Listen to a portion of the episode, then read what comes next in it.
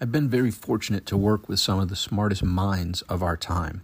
One of those individuals is Brendon Burchard. And in spending some good time with Brendon back in 2011, probably most of the time we spent together was that year, 2011, 2012.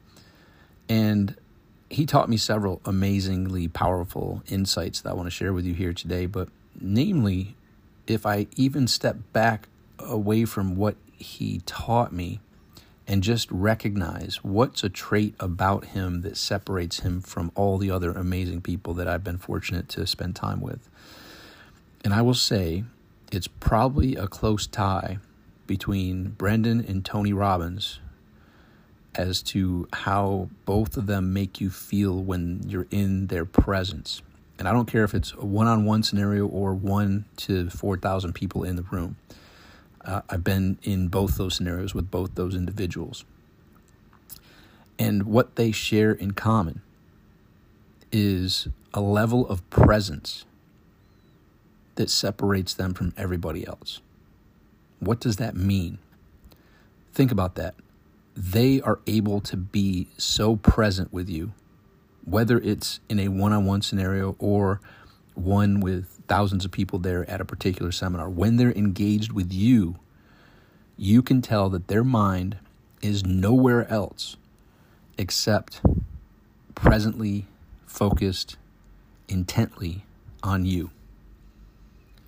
And that gift of giving people who are important to you your presence will leave an immediate mark on them and it will be something that will be memorable for years and decades to come.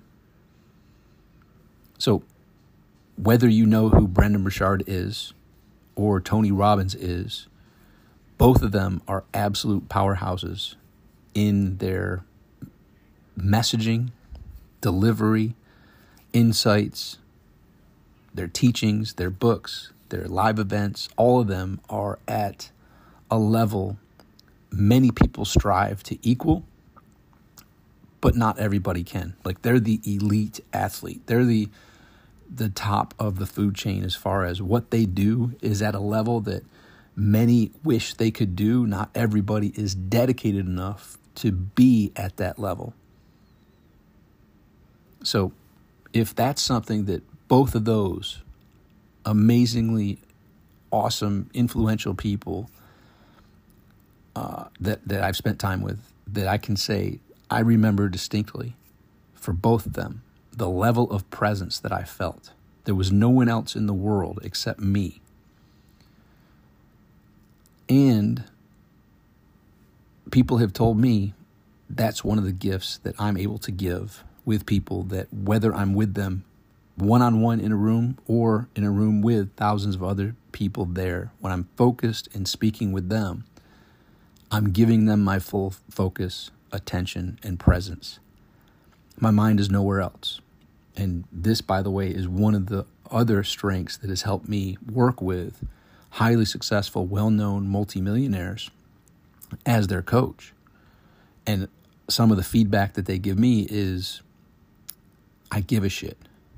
You truly care about me, not just my business results, not just the growth that we're seeking to attain, not just uh, my team and our clients and our prospects. You care about me and my mental health, my relational health, my financial health. You know, you care personally and professionally at a level that separates you from all the rest. You actually give a shit. That's one. And two, when they're sharing with me things that they don't even share with their counselors, because there is that level of a, I've heard it all. Nothing's really going to surprise me or shock me. Even the things that they're pretty certain they're the only ones that they've dealt with this particular scenario. I've heard it time and time again. So, uh, A, it doesn't shock me. B, it's no one's business but me and them and any other par- partners or you know personal or professional partners or people that are in those particular uh, scenarios with them. It's no one else's business. And in that comes a lack of judgment. I'm able to hear it, not be thrown off base, off kilter, and say, okay, that being what it is, what do you want to do? Where do you want to go? Who do you want to be?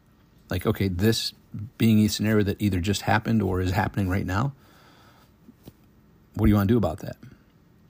Is that sustainable? Is that something that brings you joy? Is that something that you want to continue? Or do you recognize it's time for a change? And what would that change look like? How would you feel? How would your future be different? Anyhow, so that's just a little insight into why I work with some clients that others, when they hear, uh, you know, from from the client, I don't go around bragging about who I work with. When they when when they hear that I'm working with these people, like, well, why why do they work with you? And it has some similar reasons based on my ability to give my presence, to not give any judgment. Because guess what? Uh, from the outside, my clients look like they have it all together. And what I've learned is regardless of who anyone is, regardless of what levels of success they've attained, uh, we're human, right? And with being human comes difficulties, challenge, chaos. Many of them, uh, I'm thinking of myself, my own journey in this. If I look back on my own journey, most of my chaos, most of my struggle, most of my difficulties and challenges were were one person's uh, reason. One person was to blame for all that. That person was me. My thoughts, my words, my choices were the cause and creation of a high majority of the chaos, of the difficulties, of the challenges that I faced. And eh, some would, would term that self sabotage. But I also had some epiphanies along my journey to be like, whoa, enough is enough. You know, you don't need to tie your, your hand behind your back and your leg behind your back to prove to someone how you can get out of this conundrum that you've put yourself in you know, like Houdini, enough proving how much of a problem solver you are. How about not putting yourself in those problems, in those chaos situations, in those difficulties or challenges in the first place? That's my personal journey. And I've recognized many highly successful uh, individuals also. And in my case, I'll, I'll circle back. My case, I was born to teenagers, raised around four divorces and six marriages, went to nine different schools by eighth grade I I lived a life of chaos. To me, that was normal. Right? So what did that teach me? What did that train me as a child? Chaos. If there is no chaos, you need to create some. Right? It was it was a subconscious programming of my upbringing that had me addicted to chaos. Addicted to putting myself in predicaments and situations that you know, it, any normal person wouldn't want to self sabotage at that level. For me, that was what I was used to in my growing up environment, right? And I'm, I'm sharing my personal story because I don't share any of my clients' personal stories. Um, but I noticed there were other highly successful people who had their own individual upbringings that came with a level of addiction to chaos uh, a propensity to self sabotage, uh, a uh, common theme that humans have. That if you've ever been to a Tony Robbins event, you'll you'll recognize these these particular themes. Humans, there's kind of a hardwired situation where humans, including high achievers, including people who are you know employees uh, in school, um, business owners, any across any of the the labels that we put, you know, all races, all ages, all sexes, from all countries, humans have these built-in emotions, built-in beliefs, and these beliefs take work to overcome. And these beliefs are I'm not worthy. I'm not good enough. I'm not lovable right? And then when these people attain some level of success, some of them have put some work and effort into that and have, you know, band-aided it to where it doesn't impact them greatly, but there's still that subconscious, continual feeling of I'm not worthy, I'm not good enough, I'm not lovable. And then there comes the imposter syndrome feeling. Why me? Like like actors or musicians are good examples of this, or even athletes. Like I'm not the best. Like like out of all the peers that I had, I'm decent, I'm good, but I'm not the best. Why am I so successful and they're struggling? Why do I deserve this level of success? Why me? Right? So there comes that other psychological aspect of it. Um, and then also in my my own recollection looking back to this 2001 September 11 2001 era uh, one of my my famous teachings today now is what's mine to do you know and using your discernment. Uh, but there was a period when i was in workaholic mode back in 2001 timeframe and years prior to that and years after. The only answer that was acceptable to what's mine to do was a revenue producing activity. Right? Well that's great to grow results in business but guess where the results are going to be faltering and, and difficulties are going to arise in relationships with yourself and others, in your health scenario. Because if what's mine to do is always revenue producing activities, here's what happened in my scenario. I felt if I if I was spending time with people that are important to me and, and going into 2002 and beyond, like my my family, my son, you know, my friends, my family, if I was not doing a revenue producing activity, I was beating myself up internally like I should be doing something related to, you know, a revenue producing activity, growing the results.